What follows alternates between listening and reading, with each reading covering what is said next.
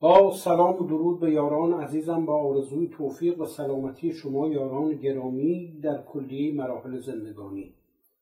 دوستان عزیزم در ادامه مطالبی که در جلسه قبل به عرض شما رسوندم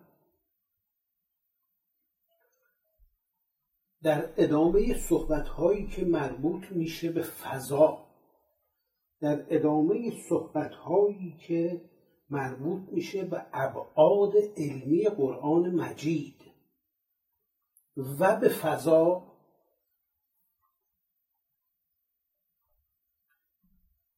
نکاتی بیان شده و بعضی از دوستان سوالاتی مطرح کردن لطف کردن و از طریق ایمیل این سوالات رو ارسال کردن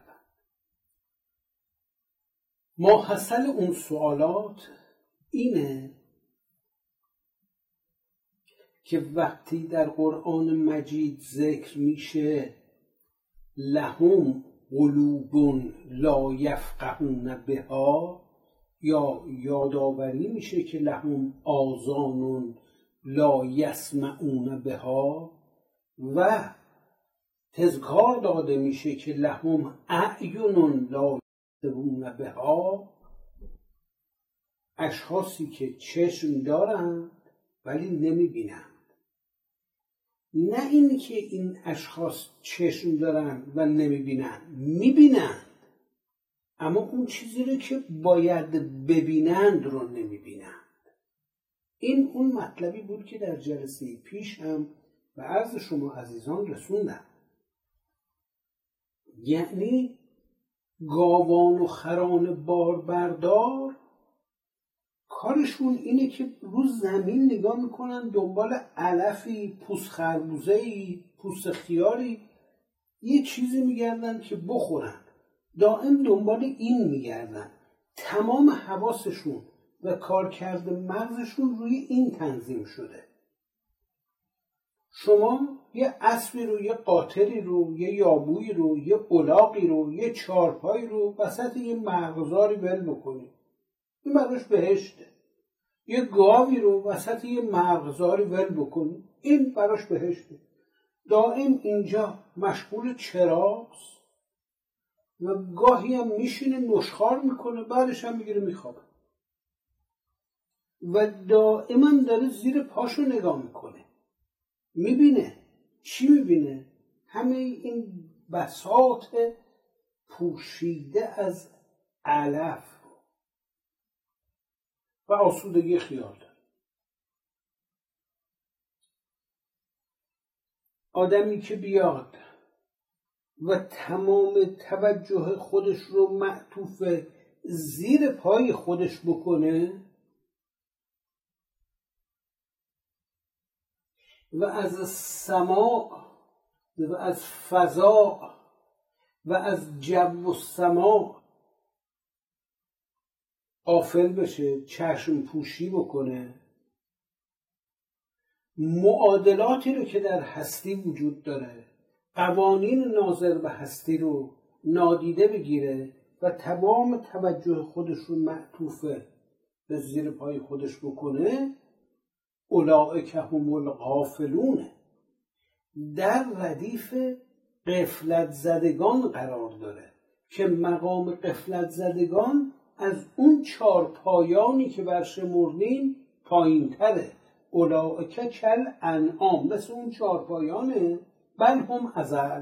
از اونا گاهی پیش میاد که پایین ترم باشه اولئک هم الغافلون. پس قرآن میفرماید ببینید. اما چیو ببینید؟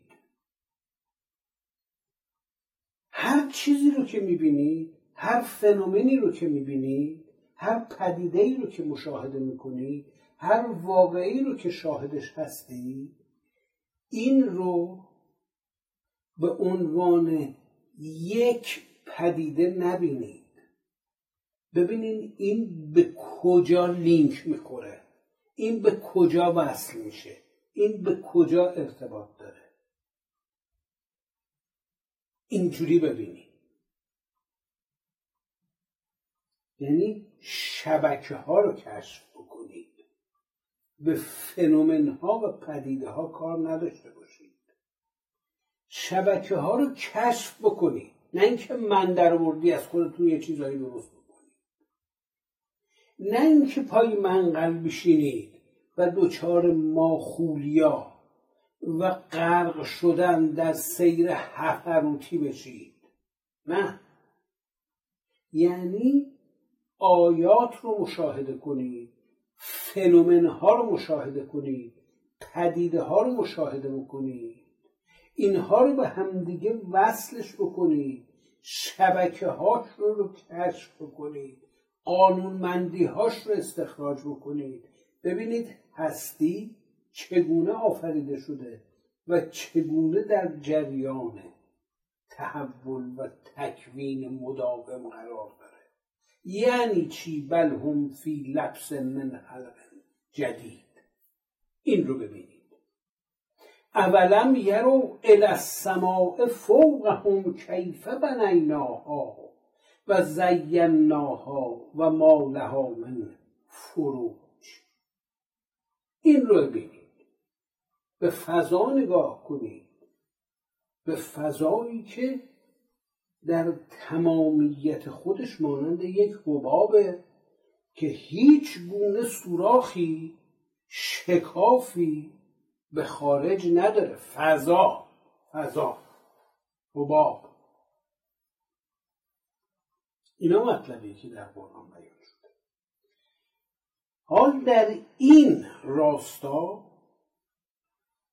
1400 سال پیش میریم عقب پیغمبر اکرم دارن این فرمایشات رو میفرمایند. میگن آقا سنگ نپرستیم میگن آقا چاه نپرستیم میگن آقا خرافات نپرستیم میگن آقا خرافه گستری نکنید چاه پرستی و بت پرستی هیچ تفاوتی با هم نداره. خیال پرستی و بت پرستی هیچ تفاوتی با هم نداره. اوهام پرستی و بت پرستی هیچ تفاوتی با هم نداره. پیغمبر اکرم میفرمایند واقعیات رو دریابید. اونها رو بشناسید.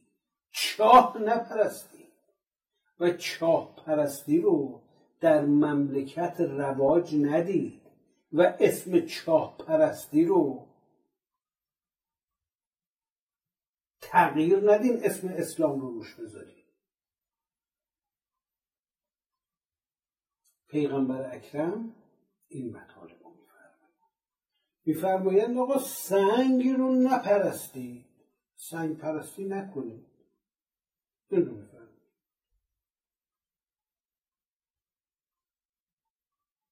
به هستی به پهنه هستی نگاه کنید. اون سوی افق دماغتون دورتر نگاه کنید. خیلی دورتر نگاه کنید.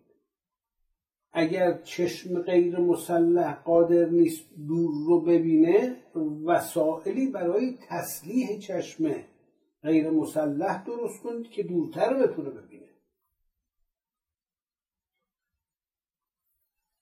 فرعون جبار تاغوت مصر به هامان وزیرش گفت یک بنای خیلی خیلی مرتفع بر من درست کن که قسمت بالاش از شیشه باشه تا من برم اون بالا صعود کنم و از آنجا به آسمان نظاره بکنم تا ببینم این امداد آسمانی که از موسی علیه السلام داره حمایت می‌کنه این چیه؟ این چیزی که فرعون به هامان دستور درست کردنش رو میده که یک برجیه که قسمت آخرش از شیشه شفاف ساخته شده تا شب بتونه فضا رو رسد بکنه این یه ابسرواتواره یک رصدخانه است. این در قرآن ذکرش به میون اومده.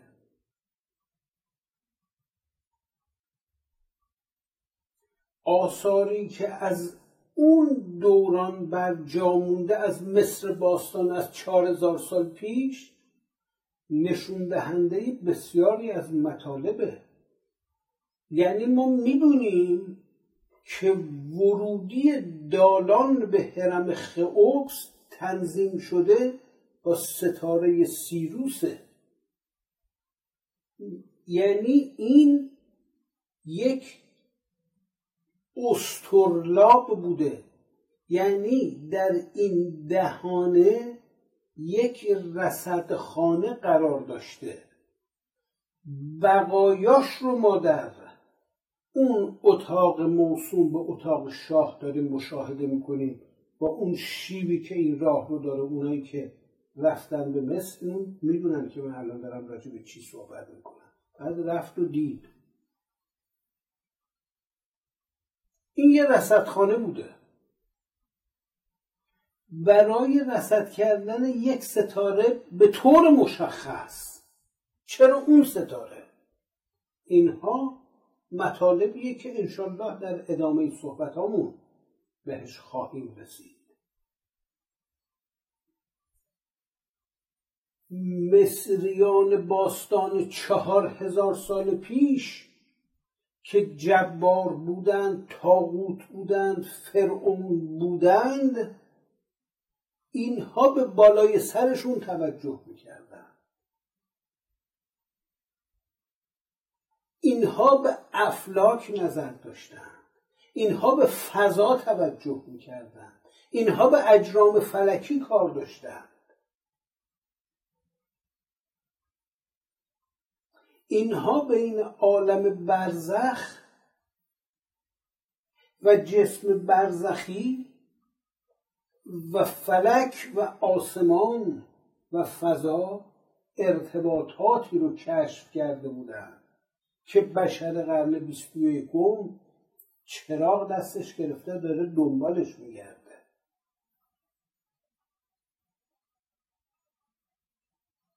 پس شما نگو که قرآن مجید که 1400 چند سال پیش نازل شده ابعاد علمی یعنی چی؟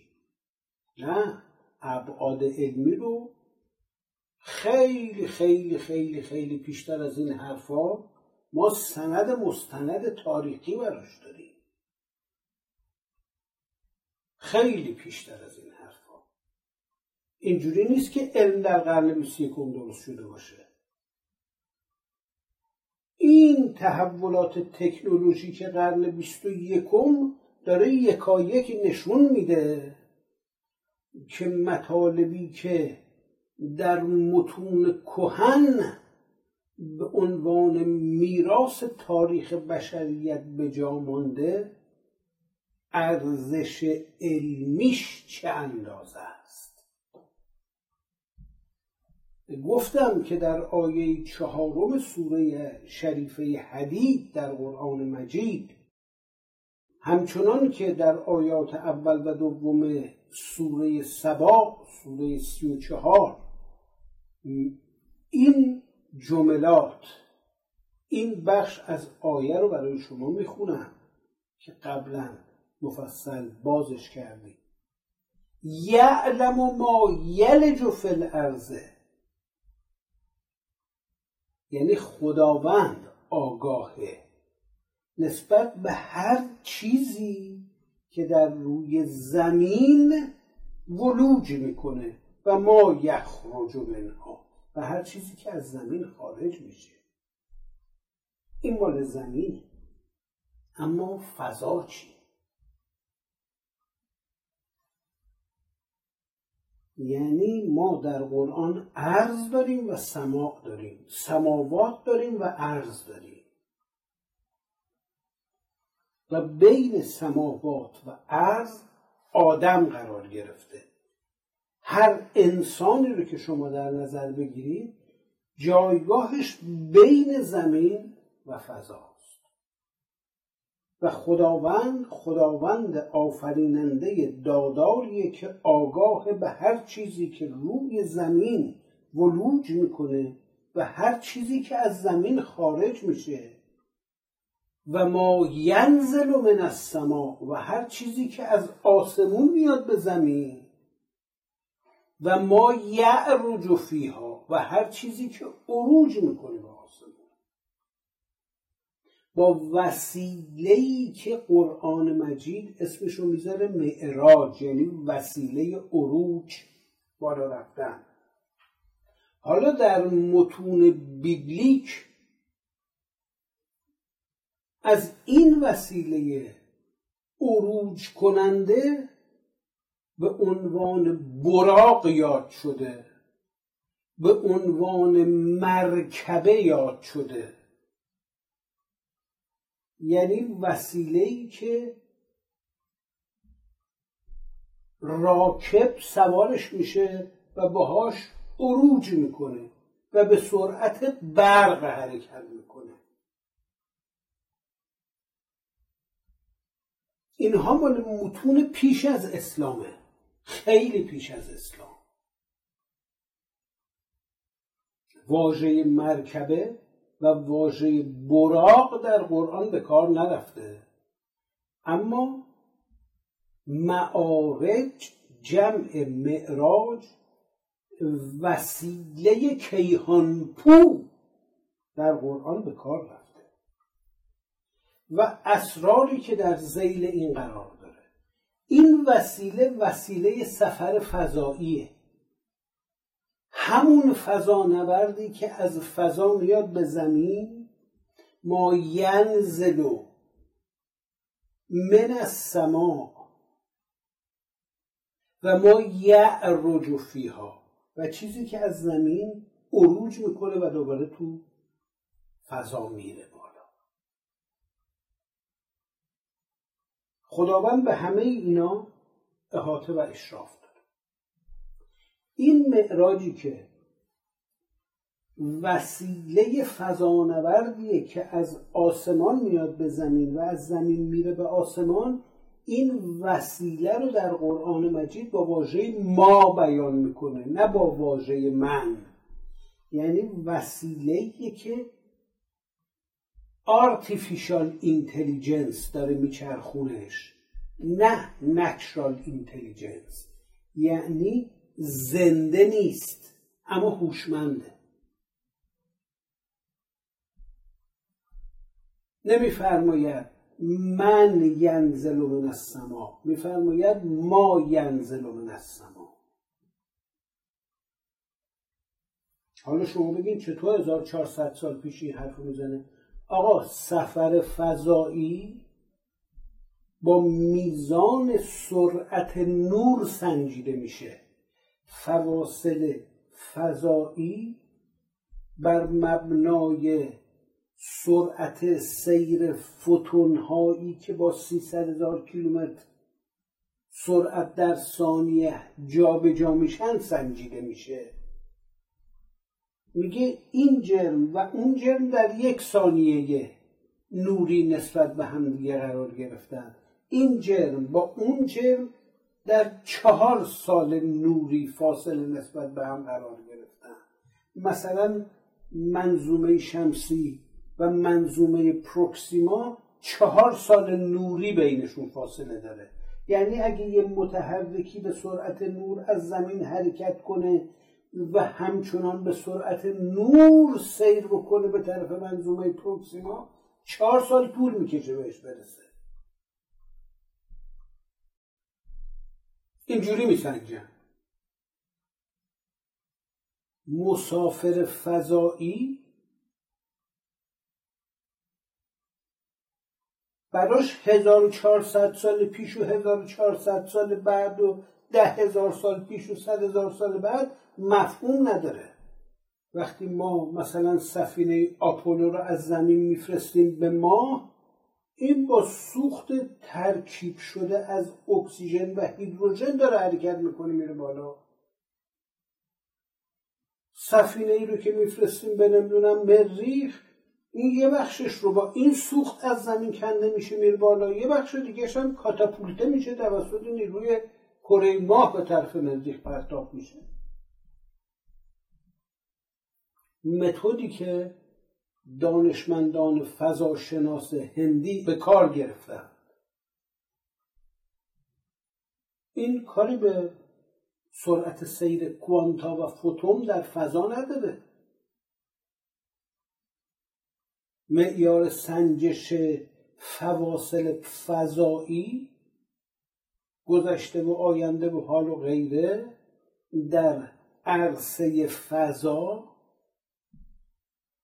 با سرعت نور سنجیده میشه. سال نوری ثانیه نوری دقیقه نوری ساعت نوری. نه اینکه ساعت زمینی. نه گردش زمین دور خودش. نه با هم خیلی تفاوت داره.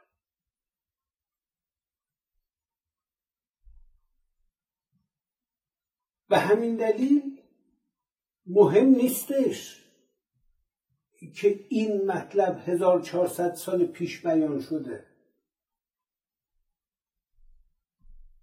این چیزی که بیان شده یک قانونمندی خاص مستقل خودش رو داره. وقتی میگه هر چیزی که از فضا میاد به زمین و از زمین میره به فضا این قانونمندی خاص خودش رو داره. عزیزان گفتم که هر چیزی ممکنه از آسمون بیاد به زمین بارون از آسمون میاد به زمین. برف از آسمون میاد به زمین. تگرگی از آسمون میاد به زمین. کومت از آسمون میاد میفته رو زمین. آسروید از آسمون میاد میفته رو زمین. سنگای فضایی از آسمون میاد به زمین میفتن. پس اینی که قرآن گفته هر چیزی که از آسمون میاد به زمین خدا نسبت بهش احاطه و اشراف داره این خب مسئله خیلی پیچیده ای اما بحث بعدیش رو در نظر بگیرید. هر چیزی که از زمین میره به آسمون هر چیزی از زمین میره به فضا. خب شما میگین آبم از زمین بخار میشه میره به آسمون. مرغم از زمین پرواز می‌کنه میره به آسمون. باد میاد یه شیعی گرد و خاک از زمین برمیداریم برای آسمون. درسته. این آسمون رو در قرآن بهش میگه جو و سما. این همین اتمسفر دور زمینه. اما این این عروج نداره. این حرکتش قصریه. یعنی چیزی که از زمین میره به جو دوباره برمیگرده پایین. به صورت بخار میره به صورت بارون برمیگرده. اینجا صحبت عروج رو می‌کنه. عروج یعنی کنده شدن از میدان جاذبه زمین رسیدن به سرعت فرار خارج شدن از میدان جاذبه زمین. یعنی قوت خوردن در فضای بیپایان این معنی عروج. یعنی حرکتش قسری نیست یعنی میره. میره. مثل وایکینگ. سفینه وایکینگ. مثل سفینه وایاژور. مثل این سفاینی که مثلا فرستادن روی مریخ رفته از زمین رفته رفته تو مریخ نشسته.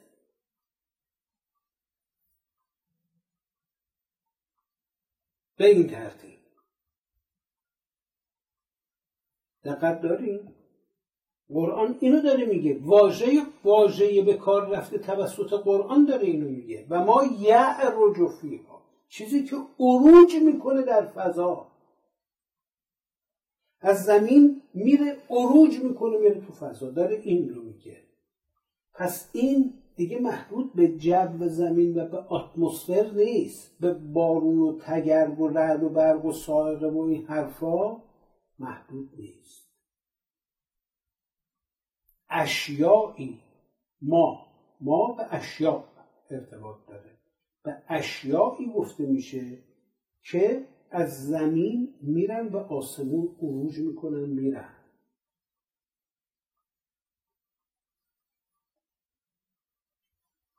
و اشیاء دیگری هستند که از آسمون فرود میان روی زمین. از آسمانی که بالاتر از جوه.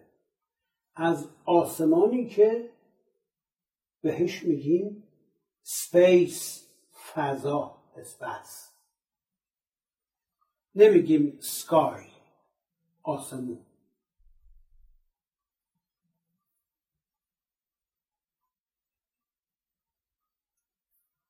قرآن میگه چرا به این توجه نمی‌کنی چرا مصریا با ستاره سیروس مرتبط بودند؟ چرا؟ سواله. چرا نمی‌بینید که چرا اونا به ستاره سیروس مرتبط بودن چرا ابسرواتوار رصدخانه برای رصد اون ستاره درست چرا؟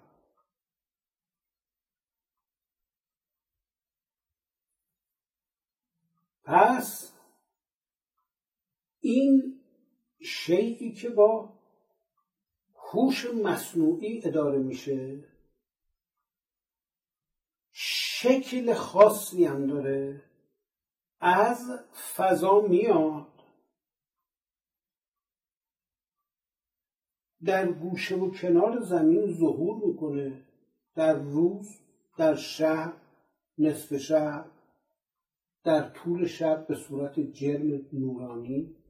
در طول روز به صورت جرم متالیکی که دارای یک رنگ ویژه است و رنگش در شرایط مختلف تغییر پیدا می‌کنه و در درون یه حبابی هم قرار داره و به سرعتهای خارق العاده جا میشه و کیهان پو هستش. مثل برق از این ور به اون ور میره که هیچ شیء پرنده زمینی در اوج تکنولوژی هم قادر نیست. این نوع مانورها رو رو زوایای بسته انجام بده. این وسیله کیهان پو و عروج کننده خونده شده. یعنی معراج. که از عمق و دل فضا میاد. روی زمین. و از روی زمین عروج می‌کنه میره به فضا. چرا؟ از کجا میاد؟ کجا میره؟ چرا به این نمیاندیشید؟ چرا نظر نمی کنید برای که مشاهده کنید؟ تا ادامه این گفتار شما یاران عزیز و خدای بزرگ بسپرم